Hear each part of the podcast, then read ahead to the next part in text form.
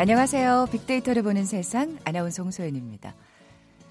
아, 최근엔 이 자녀들의 교육 열풍에 대해서 얘기할 때 스카이캐슬이란 단어가 자주 등장하죠. 하지만 정확히 3년 전 이맘때 2016년 3월엔 달랐습니다. 단연 알파고였죠. 예, 신흥 명문고 알파고를 아느냐. 도대체 어디 있는 고등학교냐 이런 우스갯소리를 하곤 했는데요. 이세돌 구단과 알파고의 대결에 전 세계인의 이목이 집중됐었고 결과는 인공지능의 뭐 완승이었죠. 이런 예상치 못한 결과에 한동안 충격에 휩싸이기도 했는데요. 인간이 만든 인공지능이지만 스스로 진화하면서 생각하는 능력까지 생기고 앞으로 정말 영화 터미네이터 속 세상이 현실로 다가오는 건 아닌가 하는 우려의 목소리들도 있었습니다. 3년이 지난 지금 인공지능은 바둑을 넘어서 더욱 복잡한 게임 영역까지 진출했다고 하는데요. 오늘 이 얘기 좀 나눠보려고 합니다. 잠시 후 빅데이터 크로스 성공지도 시간에 인공지능 관련 소식과 함께 한 주간 화제가 된 IT 이슈 점검해 봅니다. 요즘 어린이들의 장래 희망 1위 유튜버라고 하죠. 최근엔 연예인 유튜버들도 늘고 있다고 하는데 Big to the Future 시간에 이 얘기 나눠봅니다. 먼저 빅퀴즈 풀고 갈까요? IT 기술이 발전하면서 우리 생활 참 많이 편리해졌죠. 다양한 IT 기기들이 한 몫을 하는데 그중에 이것 또한 빼놓을 수 없습니다. 이것 휴대전화에 인터넷 통신과 정보 검색, 컴퓨터 지원 기능을 추가한 지능형 단말기죠. 사용자가 원하는 애플리케이션을 설치할 수 있는 게 특징입니다. 기능 면에서 휴대전화와 컴퓨터가 결합된 형태라고 할 수 있을 텐데요. 국내에 출시된 지도 벌써 10년이 넘었네요. 현대인의 필수품이라고 할 수 있는 이것은 무엇일까요? 보기 드립니다. 1번 전자계산기, 2번 로봇 청소기, 3번 한글 타자기, 4번 스마트폰. 오늘 당첨되신 두 분께 커피와 도넛 모바일 쿠폰 드립니다. 정답 아시는 분들 휴대전화 문자 메시지 지역번호 없이 샵 9730, 샵 9730입니다. 짧은 글은 50원, 긴 글은 100원의 정보 이용료가 부과됩니다.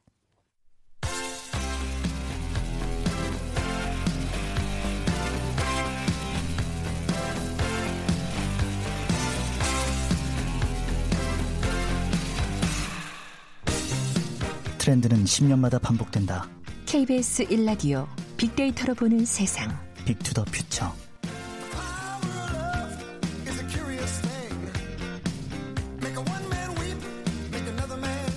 최신 핫 트렌드와 복고 문화를 두루 살펴보는 시간이죠. Big to the Future. 빅 커뮤니케이션 전민기 팀장 나와 계세요. 안녕하세요. 네, 반갑습니다. 전민기입니다. 뭐 유튜브 열풍은 뭐 지금 뭐 요즘 얘기라고 할 수는 없을 것 같아요. 꽤 네. 오래 지금 맞아요. 이어져 오고 있는데 네. 연예인들도 이제 유튜브에 뛰어들고 있군요. 네. 그 KBS가 최근에 이제 덕화 TV라는 채널을 아. 개설했더라고요. 맞습니다. 그러니까 유튜브에도 올리고 그다음에 방송에서도 네, 나가고 네, 예, 네. 양쪽에 이제 컨텐츠 제공하고 있는데 그러니까 이덕화 씨가 할 정도면은 이제 정말 많은 연예인들이 하고 있다. 이렇게 좀 대표성을 띠더라고요. 예. 기사도 많이 나오고요. 아니 사실 어르신이니까 네. 그렇죠. 예. 맞아요. 상징성이 있어요. 그러니까 여러 면을 이 대중들한테 보여주는데 뭐 예를 들면 원래 축구 좋아하는 거 유명하셨어요. 네, 그래서 네, 네. 그런 거 한다든지 이제 재밌는 게 본인이 쓰는 가발 정보 같은 것도 알려주고. 그래서 1인 크리에이터 도전하는 이덕화 씨의 모습을 촬영 편집해서 뭐 지난달 26일부터 이제 방영을 하고 있습니다.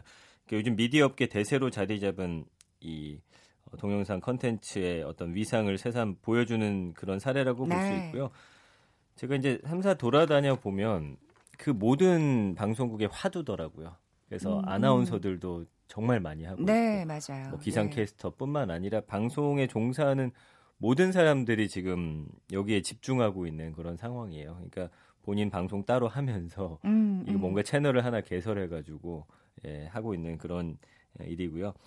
이덕화 씨가 기존 방송사 뭐 등이 없고서 사실은 진출하긴 했는데 이 채널 직접 개설하고 이렇게 수많은 음, 유튜버들하고 무한 경쟁하고 있는 연예인들이 꽤 많습니다. 음. 특히 이 높은 인지도가 있다고 해서 그 인기가 또 그대로 옮겨가지 않는 게 희한한 상황이에요. 그러니까 그 동영상 컨텐츠 플랫폼만의 특징이 있거든요. 아, 뭔가 그러니까 내용이 있어야 되는군요. 그들만의 언어가 있고요. 아, 네, 또 네. 거기만의 어떤 특징이 또 따로 존재하기 때문에 음. 인기만 있, 있다고 딱 달려들었다가는 또 실패하는 경우가 상당히 많아요. 그렇죠. 뭐 유명한 유튜버들이 사실 뭐 유명한 연예인은 아니잖아요. 그럼요. 네, 그런 경우가 훨씬 더 많죠. 예. 그리고 거기서의 어떤 성공하는 컨텐츠와 또 지상파에서 약간 다른 면들도 있거든요. 코드가. 그래서 음, 음. 또 재밌는 거는 어 요즘에 그 인터넷 라디오 있죠. 팟캐스트. 네, 네. 거기서 또 유명하다고 해서 일로 옮겨가도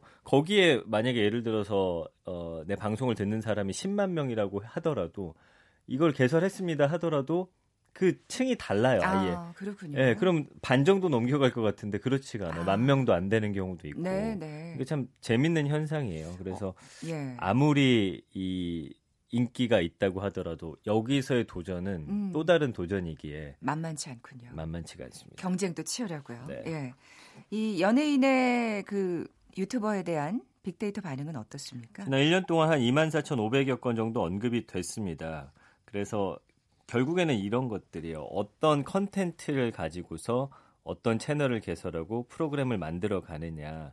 그러니까 이게 중요하다라는 게 여기 연관어로서 증명이 돼요. 이 사람 인물보다도. 음. 그래서 뭐 영상이라든지 뭐 생각, 컨텐츠, 채널, 프로그램, 플랫폼, 관심 이런 단어들이 보이고요. 아, 그러니까 내용이 중시된다는 게 딱 그 연관어에서 나타나네요. 그렇죠. 예, 예. 그리고 감성어 긍부정 비율은 그래도 어떤 이 연예인의 이미지가 있기 때문에 네. 좋아요. 54.6 대 14.1인데 뭐 빛나다, 좋다, 진심, 웃음, 기대, 향상되다라는 단어도 있더라고요. 그러니까 음. 이 사람이 꾸준히 컨텐츠를 올리는 게 음, 중요합니다. 그러니까 음. 여기서 성공한 사람들 이야기 들어보면 만약에 이 보는 사람들과 약속을 해요. 일주일에 두 번 올리겠다. 그 약속 반드시 지켜야 아, 된다고요. 부지런해야겠다. 예. 예. 그래서 이제 부정 감성어 보면은 뭐 지나치다, 노잼, 부정적, 자연스럽지 않다 음, 음, 이런 음. 단어들로 표현되기 때문에 네.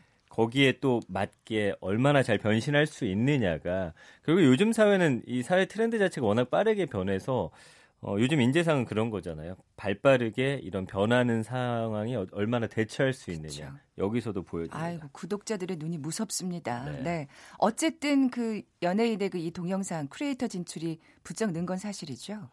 어마어마하게 많이 네. 하고 있어요. 그래서 2017년 11월부터 1년간 구독자 수가 가장 많이 증기한 10개 채널 집계해 봤더니 두 곳 제외하고는 8개 모두 연예인이 주도하는 채널이었습니다. 아, 뭐 최근 급부상한 연예인 채널로는 G.O.D 박준영 씨 아시죠? 네, 네, 예, 왓썸맨이라고 종편하고 이것도 같이 하는 건데 네. 지금 구독자가 176만 명. 이분이 한때 처음에 이제 등장했을 때는 지상파에서 그 새로 보는 어떤 캐릭터였잖아요. 네, 네, 뭔가 네. 아슬아슬하고. 그러나 이게 정말 요즘 젊은 세대가 좋아하는 것과 딱 맞아 떨어지면서 인기가 거군요. 상당히 많이 있고요. 네, 네. 뭐 지금 뭐 이분뿐만 아니라 워낙 네. 많아요. 어쨌든 이렇게 10개 채널 중에 8개 채널이 다 연예인이 뛰어들어서 이렇게 열심히 하고 있다라는 게 얼마나 많은 사람들이 지금 어, 유튜브에 음. 집중하고 있는지 보여줍니다. 176만 명 상당합니다, 진짜. 네. 근데 지금 어, 많은 경우가 이 방송사하고 좀 연결이 된 방송사나 네. 제작자를 네, 끼고서 네, 네. 하는 경우예요. 근데 혼자서 하는 경우도 있나요? 예, 이게 이제 그 FX라는 아이돌 그룹이 네, 있었죠. 네. 거기 엠버라고 해서 머리 짧은 아, 네, 예, 보이시한 예, 그 맞아요. 예. 근데 2017년 10월에 내 가슴 어디에 있지라는 제목의 악플 읽기 영상을 올렸는데 음. 512만 조회수 어마어마한 거예요. 아, 그러니까 평소 남자 같다라는 그 놀림도 받고 사람들이 공격을 많이 하니까 아예 이거를 그냥 어, 채널로 만들었어요. 어, 아, 그러니까- 악플 읽어주고 네, 네. 네. 그랬더니 이제 네티즌들이 굉장히 호감을 갖게 됐죠. 아, 이거 아이디어가 좋네요. 예. 그렇죠? 그 엠버리우 지금 구독자가 115만 명. 어마어마한 수치예요. 음. 그러니까 여성에 대한 성차별적 편견을 아예 재치 있게 꼬집어 만든 음. 어, 그런 컨텐츠인데 많은 사람들이 공감 보내고 있고 그리고 에이핑크 윤보미 씨 있어요. 네. 예, 이렇게 고릴라 흉내 잘 내고 태권도 잘하는 그 친구. 예, 또 굉장히 인기고 네. 배우 신세경 씨도 아, 그래요? 예, 요즘에 네, 어, 네. 하고 있고요.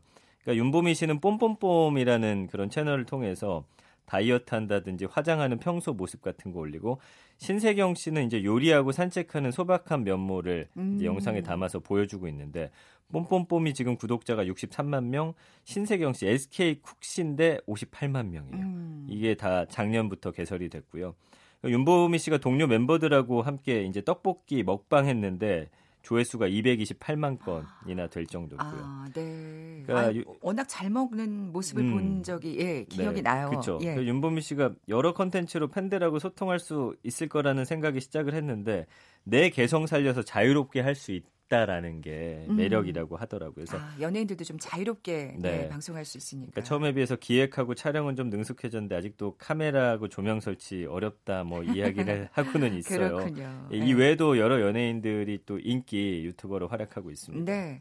잘 안 된 경우도 있는 거죠, 근데. 아까 네. 말씀하신 대로. 그 이- 이수근 씨의 얘기를 좀 해야 되는데 정말 유명하고 재밌는데도 약간 호응 못 얻었어요. 어, 그래요. 아니, 이천- 워낙 네. 재밌으신데. 그렇죠. 2016년에 이제 동료 개그맨들하고 함께 행동 대장 개설해서 1년 넘게 했는데 조회수 5만 건 넘는 동영상이 지금 하나도 없습니다. 아, 그러니까 사실은 CJ ENM 산하의 그 어, 채널하고 함께 네, 했거든요. 네. 그러니까 제작 지원도 받고 기존 방송 문법을 좀 그대로 가져가다 보니까 제가 아까 말씀드렸죠. 그들만의 어떤 아, 언어가 또 따로 네, 있다. 네, 네. 약간 실패했어요. 그 이후에 이제 이수근 채널로 이름 바꾸고서 뭐 당구 풋살 영상 올려서 그나마 이제 조금 안착한 상황이고 현재 음, 구독자 한 음. 35만 명 정도. 아, 그러니까 이 특징이 명확해야 되고 네, 그들이 좋아하는 게 무엇인지를 어, 연구해야 되고 음. 공부해야 되고 반응을 정말 실시간으로 볼 수 있기 때문에 이거 굉장히 민감하게 해야 아, 되더라고요. 예. 정말 다른 세계라는 생각이 맞습니다. 드는데 어쨌든 이게 잘 되면 연예인으로서는 뭔가 자신만의 또 이미지를 만들어갈 수도 있고 이게 또 말하자면 다른 방송 활동에 이제 그 좋은 영향을 미칠 수도 있고요. 네. 또 돈도 벌 수 있죠. 잘 되면 벌 수. 그러니까 강유미 씨도 네, 하고 네. 있는데 이제 늘 연예인 본인이 그러는 거예요.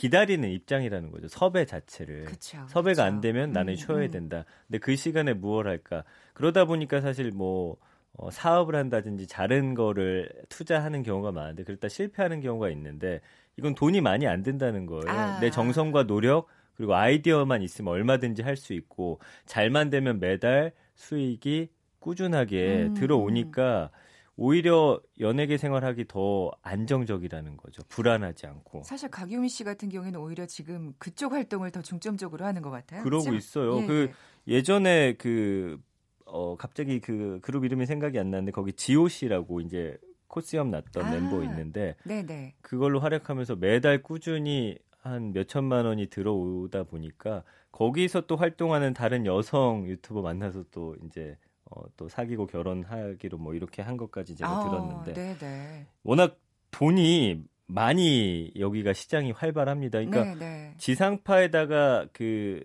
광고 주는 그 돈보다 작년부터 이쪽 시장에 음, 음. 투입되는 돈이 더 많아졌어요. 방송국만 어려워지는군요. 그렇죠. 그래서 사실은 그 제이플라라고 하는 커버 가수가 있습니다. 다른 가수 노래 부르는 네네. 사람인데 구독자 수가 지금 1,100만 명이에요. 그러니까.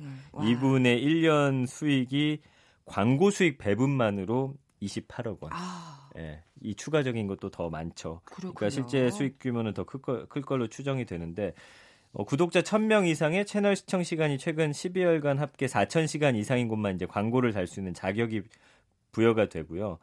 어, 지난해 10만 명 이상 구독자 보유한 다른 채널 같은 경우는 광고 수익 분석해 봤더니 월 평균 수익이 한 300만 원 정도.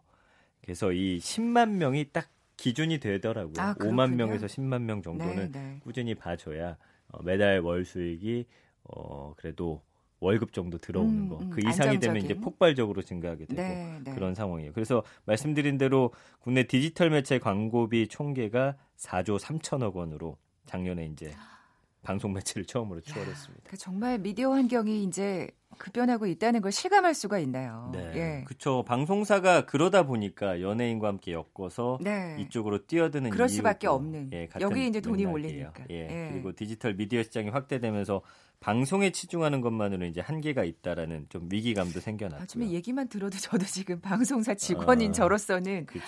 아이고 딱 위기 의식이 느껴지거든요. 예. 근데 이제 기존 TV 외면할 수 없다는 점이 이제 방송사의 좀 고민거리라고 하더라고요. 네, 그래서 방송과 이쪽 문법이 다른 상황에서 두 소비자를 동시에 사로잡을 수 있는 묘안을 좀 찾아내야 되는데 지금 덕화 TV 그 PD님 인터뷰 보니까 가장 많이 고민한 부분이 이쪽의 영상을 TV로 가져왔을 때 과연 시청자가 볼 것인지 그렇죠. 여러 실험을 지금 하고 있는 것 같아요. 네, 네. 예, 그러니까 여기 또 맞는 무언가를 찾아낸다라고 하면 또 방송사의 음, 어떤 경쟁력이나 네. 그런 힘은 또 커질 수도 있지 않을까라는 예상도 해봅니다. 말씀하신 대로 정말 다른 세계이기 때문에 어, 유명 연예인이라고 해도 그쪽 세계의 언어와 어떤 그 환경에 적응하지 않으면 지금 잘 안 된 그 사례를 얘기해 주셨잖아요. 그렇습니다. 사실 그러니까 지금 TV를 보는 세대와 이 유튜브, 그러니까 동영상을 보는 세대를 잘 접목시킨다는 게 예. 어떻게 보면 방송사의 고민거리가 새로운 그 고민거리가 되는 타사이긴 한데 5분 순삭이라고 해가지고 예전에 했던 드라마 같은 거 아니면 시트콤 같은 거를 5분으로 편집해서 올리는데 음. 이게 지금 또 대박이 터졌어요. 아, 그래서 그래요? 방송사별로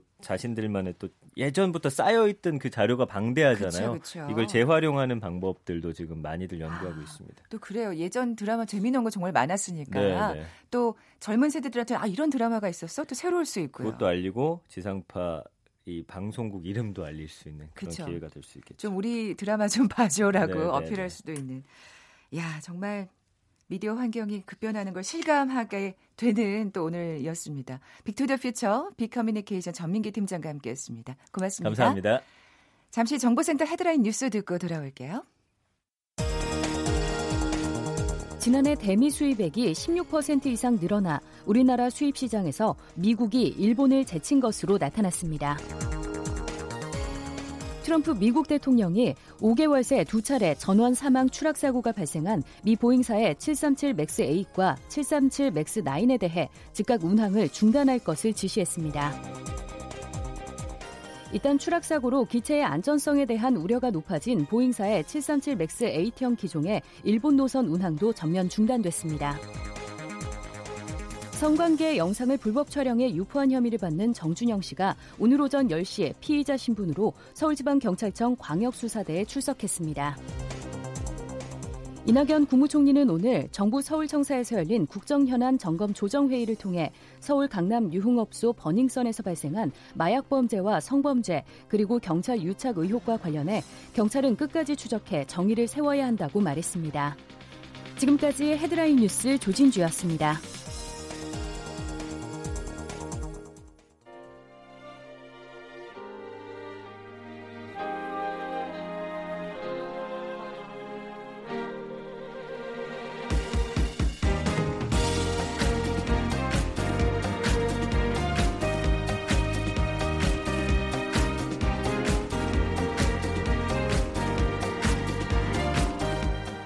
박희준의 성공지도 시작하겠습니다.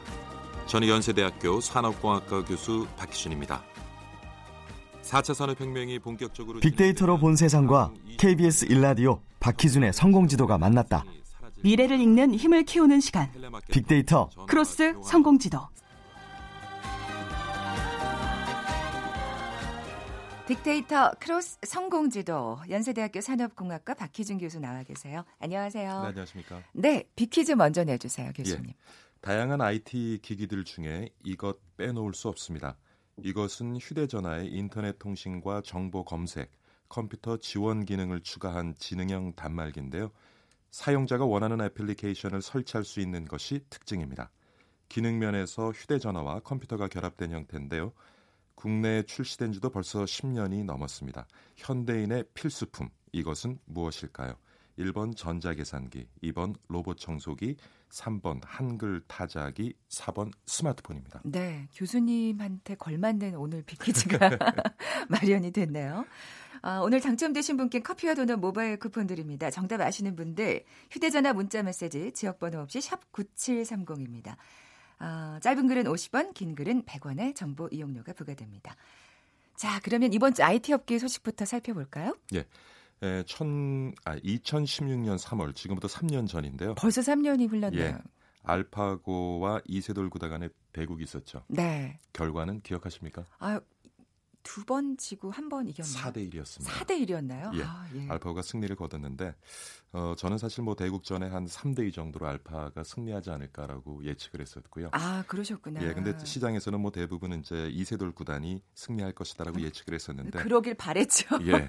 대기구 이후에 네. 알파오가 한 번에 대국을 내준 것도 결국에는 뭐 흥행을 위한 것이 아니었냐. 뭐 진짜요? 이런 얘기도 나올 정도로 하여튼 우리 사회에 음. 굉장히 충격을 주었고요. 그 이후로 뭐 공공, 민간 영역 할 것 없이 이제 우리 사회에 에, 인공지능에 대한 투자가 굉장히 활성화됐습니다. 네, 네. 그래서 뭐 나중에 얘기를 하겠지만 오늘 그, 그 이후로 3년 동안 우리 국내 에, 인공지능 관련 시장이 좀 어떻게 성장했는지 좀 살펴보고자 하고요. 네. 그 다음에 암호화폐 관련 소식인데요. 에, 이번에 이제 그 삼성전자가 아, 신규 스마트폰 모델을 출시하면서 암호화폐를 어, 탑재하고 또 사용할 수 있는 그런 전자지갑 기능을 이제 에, 스마트폰에 넣어서 선보이게 됩니다. 아, 그렇군요. 지금까지 뭐 암호화폐를 단순히 이제 투자 수단으로만 많이 여겼는데요. 물론 이제 암호화폐를 사용할 수 있는 매장이 늘어나야 되겠습니다만 네, 네. 일단은 그 암호화폐를 가지고 있으면서 사용하고자 하는 그런 사용자 그리고 암호화폐를 통해서 결제를 받고자 하는 매장 간의 그 가구 역할을 해주는 어떤 편의성을 주는 그러한 기재가 이제 만들어지게 되는 것 같습니다. 음. 그다음에 마지막으로는 뭐 아, 지속적으로 논란인데요. 택시 업계와 카풀 업계 간의 아, 논란이 네네. 이어졌는데 뭐 얼마 전에 그 타협 합의안이 발표가 됐었죠. 어, 타협 안이 발표가 되는 것은 결국에는 이제 출퇴근 시간입니다. 음. 오전 7시부터 9시 그다음에 6시부터 8시 오후 6시부터 8시까지 이 출퇴근 시간에 한해서는 네네. 이제 카풀 영업을 할 수 있도록 음. 해 줬는데 사실 뭐 그 타협안에 도장을 찍은 그 에, 카풀 업계를 대표했던 카카오를 상대로 여타 또 그 카풀 업체들이 또 이제 고발을 하겠다는 등좀 반발이 굉장히 거세게 일고 있고요. 서로 서로 다 불만이 뭐 많아요. 논란은 뭐 계속 이어질 것 같습니다. 네, 지켜보겠고요. 오늘은 말씀하신 대로 그럼 예. 인공지능에 대해서 얘기를 좀 중점적으로 해볼까요? 3년 전에 사실은 뭐 이세돌 구단을 누르면서 어, 구글의 인공지능 알파고가 화제를 모았었는데 바둑은 안 될 것이다, 막 이렇게 얘기했었잖아요. 그렇죠. 예. 그 뒤로 이제 그 알파고는 바둑계에서 은퇴를 했고요. 더 이상 상대할 수 있는 음. 에, 바둑 기사가 없다는 판단하에 네네. 에, 은퇴를 했고 그리고 얼마 전이죠. 구글 딥마인드는 이제 알파스타라는 또 인공지능을 선보였는데요. 여러분 뭐 즐겨 하시는 분들 많겠지만은 스타크래프트 2 그러니까 게임입니다. 네. 예, 게임 뭐 한 2년 전부터 사실은 많이 예고가 되어졌었는데 올 초에 결국 이제 구글 딥마인드가 개발한 알파스타라는 인공지능과 인간 프로 게이머 간의 이제 경기가 있었습니다. 11번의 경기를 했는데 여기서도 인간 프로 게이머에게 한 판을 내주고 10판을 이겼어요. 또한 판을 내줬습니다. 이 한 판이 자꾸 또 의심 그렇죠. 그래서. 뭐 여전히 또 흥행을 위해서 한 판을 내준 것이 아니냐 하는 또 어, 분석 기사도 있었고요. 음. 뭐 어쨌든 간에 요번에 딥마인드 경기 기록을 학습한 이게 다섯 개의 인공지능인데요. 그 인공지능끼리 에, 시합 전에 게임 전에 이제 2주 동안 연습 게임을 펼쳤다고 하는데 요 게임 양을 좀 살펴보면은 에, 인간 프로 게이머라면은 한 200년 정도 시간을 걸쳐서 연습을 할 분량을 아. 단 2주 동안 이제 연습을 했다는 얘기고요. 네, 네. 근데 전문가들은 사실 뭐 바둑도 힘든 에, 경기입니다만은 이 스타크래프트 같은 경우에는 바둑보다 고려해야 될 경우의 수가 더 많습니다. 그래서 아, 그렇군요. 만배 정도 힘들다라고 얘기를 하고 있는데 네. 그래서 이번에 굉장히 그 인공지능 업계에서도 또 하나 이제 쾌거로 생각을 하고 있고요. 음, 그러다 그렇겠네요. 보니까 예, 음, 음. 그러니까 게임 같은 경우는 불안전한 정보를 기반으로 발생할 수 있는 동작을 예측하면서 이렇게 계속 게임을 해야 되기 때문에 네. 앞으로 여기에 사용될 인공지능은 뭐 날씨 예측이라든가 그 다음에 언어 이해, 우리 실생활에 연결된 많은 난제들을 해결하는데 앞으로 활용이 될 것이다라고 얘기하고 있습니다. 네. 사실 그때는 정말 엄청나게 충격을 받았었고 아, 조금 충격이었죠. 그 뭔가 공포까지 생길 정도였었거든요. 인공지능에 대해서. 근데 가장 큰 걱정은 뭐 예. 우리 밥그릇을 잃을 것이라는 그러, 그러게요. 예. 우리를 정말 능가하는 인공지능이 나오면 어쩌나 뭐 이런 생각을 했었는데 지금 약간 그래도 덜 놀라게 되는 것 같아요. 그냥 좀 익숙해졌다고 예, 할까요? 아직 예. 근데 피부로 느낄 수 있는 그런 제품과 서비스가 많이 선보이지는 못하는 것 같고요. 아, 아마 예, 여러분 중에 그 번역기 많이 사용하실 텐데 네. 특히 이제 번역 영역에 있어서는 인공지능이 놀라운 성과를 만들어냅니다. 그러니까 여러분도 지금 우리가 사용하고 있는 것이 대체적으로 이제 구글이 만들어낸 번역기하고 그다음 네이버가 만들어낸 번역기가 있는데요. 어, 특히 이제 네이버가 만든 번역기 같은 경우에는 에, 우리말과 영어를 번역하는 데 있어서는 구글이 만드는 번역기를 좀 앞서고 있습니다. 아, 저도 이제 가끔 뭐 문서를 정리하면서 사용을 하는데 교수님이 뭐, 그렇다 그러면 그런 거죠. 예, 거의 뭐 예, 거의 우리가 번역한 수준의 번역을 해내는 것 같아요. 아, 그렇군요. 근데 이제 최근에 네. 번역기를 보면은 사실 우리말이 어려운 것이 예, 존칭어가 참 어렵거든요. 음. 근데 그런 것조차도 문맥을 아. 이해하면서 어, 바르게 예, 번역을 해낸다는 것이 굉장히 조금 예, 놀라운 일이죠. 네. 번역가들은 또. 근데 이제 구글 같은 경우에는 사실 예. 작년에 예. 그 세계 10개 국어의 동시 통역이 가능한 통역기를 내놨어요. 그래서 아, 어떤 발표를 예. 했냐면 앞으로 3년 안에 40여 개국의 방언, 그러니까 사투리까지도 한 95% 이상 소화할 수 있는 번역기를 내놓겠다고 발표를 했는데 뭐 저는 충분히 이제 아, 예, 현실화 될 것이라고 거군요. 보여지고요. 저도 지금 개발된 그 번역 통역기를 사용해 봤는데 우리가 뭐 여행하면서 필요한 해야 정도는 충분히 예, 음. 가능한 수준입니다. 아. 그래서 뭐 청취자 여러분들 자녀 영어 교육에 많은 투자 좀 하고 계시죠? 제가 보기엔 다 헛겁니다. 예, 교육에 관련한 팁까지 주셨어요. 예. 그럼 번역 이외에 또 어떤 분야가 있을까요? 가장 지금 예. 많이 이제 활용 되고 있는 분야는 아무래도 이제 금융과 의료 분야가 있고요. 네, 네. 예, 그다음에 또 하나는 이제 스마트팜 최근에 얘기가 많이 나오고 있는데요.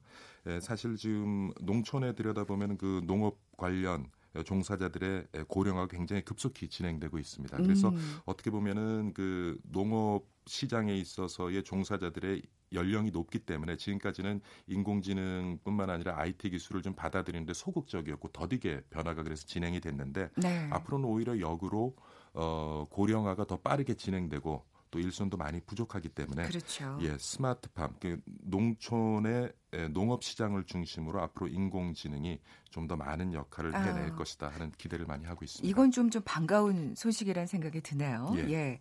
창업 시장은 어떻습니까? 뭐 아무래도 그 인공지능 시장에 돈이 몰리다 보니까 창업 열기도 굉장히 뜨거워요. 음. 에, 얼마 동안 이제 O2O 시장으로 해서 온라인과 오프라인을 연계하는 시장에 에, 굉장히 그 창업이 많았는데요. 지난 3년간 들여다 보면은 에, 지금 그 인공지능 관련 스타트업이 한 500개 정도까지 지금 늘어나 있습니다. 아. 그러니까 창업 시장의 가장 큰 화두 중에 하나가 그러네요. 인공지능이라고 봐도 괜찮을 것 같은데요. 네. 근데 문제는 에, 뭐 창업은 많이 되고 있습니다만은 우리가 기대하는 수준의 어떤 성과는 아직 국내 아. 창업 시장에서는 만들어지지 못하고 있다. 양쪽으로는 팽창하고 있으나 질적인 건 예. 조금 미흡하다는 말씀이시죠. 알파고 같은 경우도 사실 딥마인드라고 하는 그 벤처 업체거든요. 결국 네, 이제 구글이 네, 네. 천문학적인 금액에 인수를 했습니다만 네, 네, 사실 빠르게 기술을 개발하고 시장에 적용해보고 어떻게 보면 대기업보다는 벤처 기업이 굉장히 에, 더 유리한 면이 많이 있어요. 몸집이 작고 유연하기 때문에. 그런데 국내에서 지금 창업되고 있는 에, 인공지능 분야 관련 벤처 같은 경우는 조금 우리 기대 못 미치는데 거기 또 이유가 있어요. 아. 그러니까 뭐냐면 인공지능은 우리의 두뇌를 대신해 주는 거잖아요. 네네. 네. 그러면 우리가 많은 자료를 받아들여서 그것을 습득을 분석을 하고 습득을 해야 되는데 인공지능 그러니까 그 논리력이 사용할 수 있는 데이터 자료가 부족하다는 것이 이유인데요. 아. 왜냐하면 뭐 세계 각국이 개인정보 보호라든가 어떤 이런 것들을 위해서 많은 규제들을 가지고 있습니다. 네. 우리도 마찬가지고 근데 그런 규제를 적용하는 과정에 있어서 우리 시장은 좀더 어, 소극적인 것 같아요. 아, 직 유연하지 구더기 못한. 무서워서 네. 장못 담그는 경우가 굉장히 많이 있습니다. 경직도 있군요. 예, 관련 부처나 공공기관에서도 조금 더 확대 유권 해석에서 조금 더 업체들이 필요한 데이터를 수집하고 음. 분석하는데 조금 소극적일 수밖에 없는 환경을 만들면서 그것도 하나의 좀 가장 큰 이유가 아니냐라고 지적이 되고 있습니다. 네, 그렇게 되면은 사실은 그러니까 질적인 데는 계속 한계가 있을 수밖에 없는 그렇죠. 거잖아요. 예. 근데 사실 과제라고 할 수 있겠네요. 예. 좀 유연한 태도를 예, 예. 업체라든지 뭐 정부 간에 좀 소통이 돼야 되지 않을까 하는 생각이 그리고 드네요. 또 하나는 관련 예. 윤리 문제도 많은 또 고민이 있어야겠죠. 아, 또 윤리도 예. 예. 아유 참 인공지능이 많은 숙제를 안겨주는 것 같습니다. 지금까지 빅데이터 크로스 성공지도 연세대학교 산업공학과 박희준 교수와 함께했습니다. 고맙습니다. 아, 커피와 도넛 모바일 쿠폰 받으실 두 분 발표해드려야죠. 9 56 하나님 50대 중반인데 아직 스마트폰 기능을 10%밖에 못 쓰는 것 같네요 하시면서 정답 스마트폰 보내주셨고요. 그리고 3152님 중학생 아들이 버스 안에서 스마트폰 하다가 실내화 가방을 놓고 내렸다네요. 오늘 또 사러 갑니다 하시면서 정답 스마트폰 보내주셨습니다. 이 두 분께 선물 보내드리면서 저도 물러갑니다. 내일 11시 10분에 다시 오겠습니다. 고맙습니다.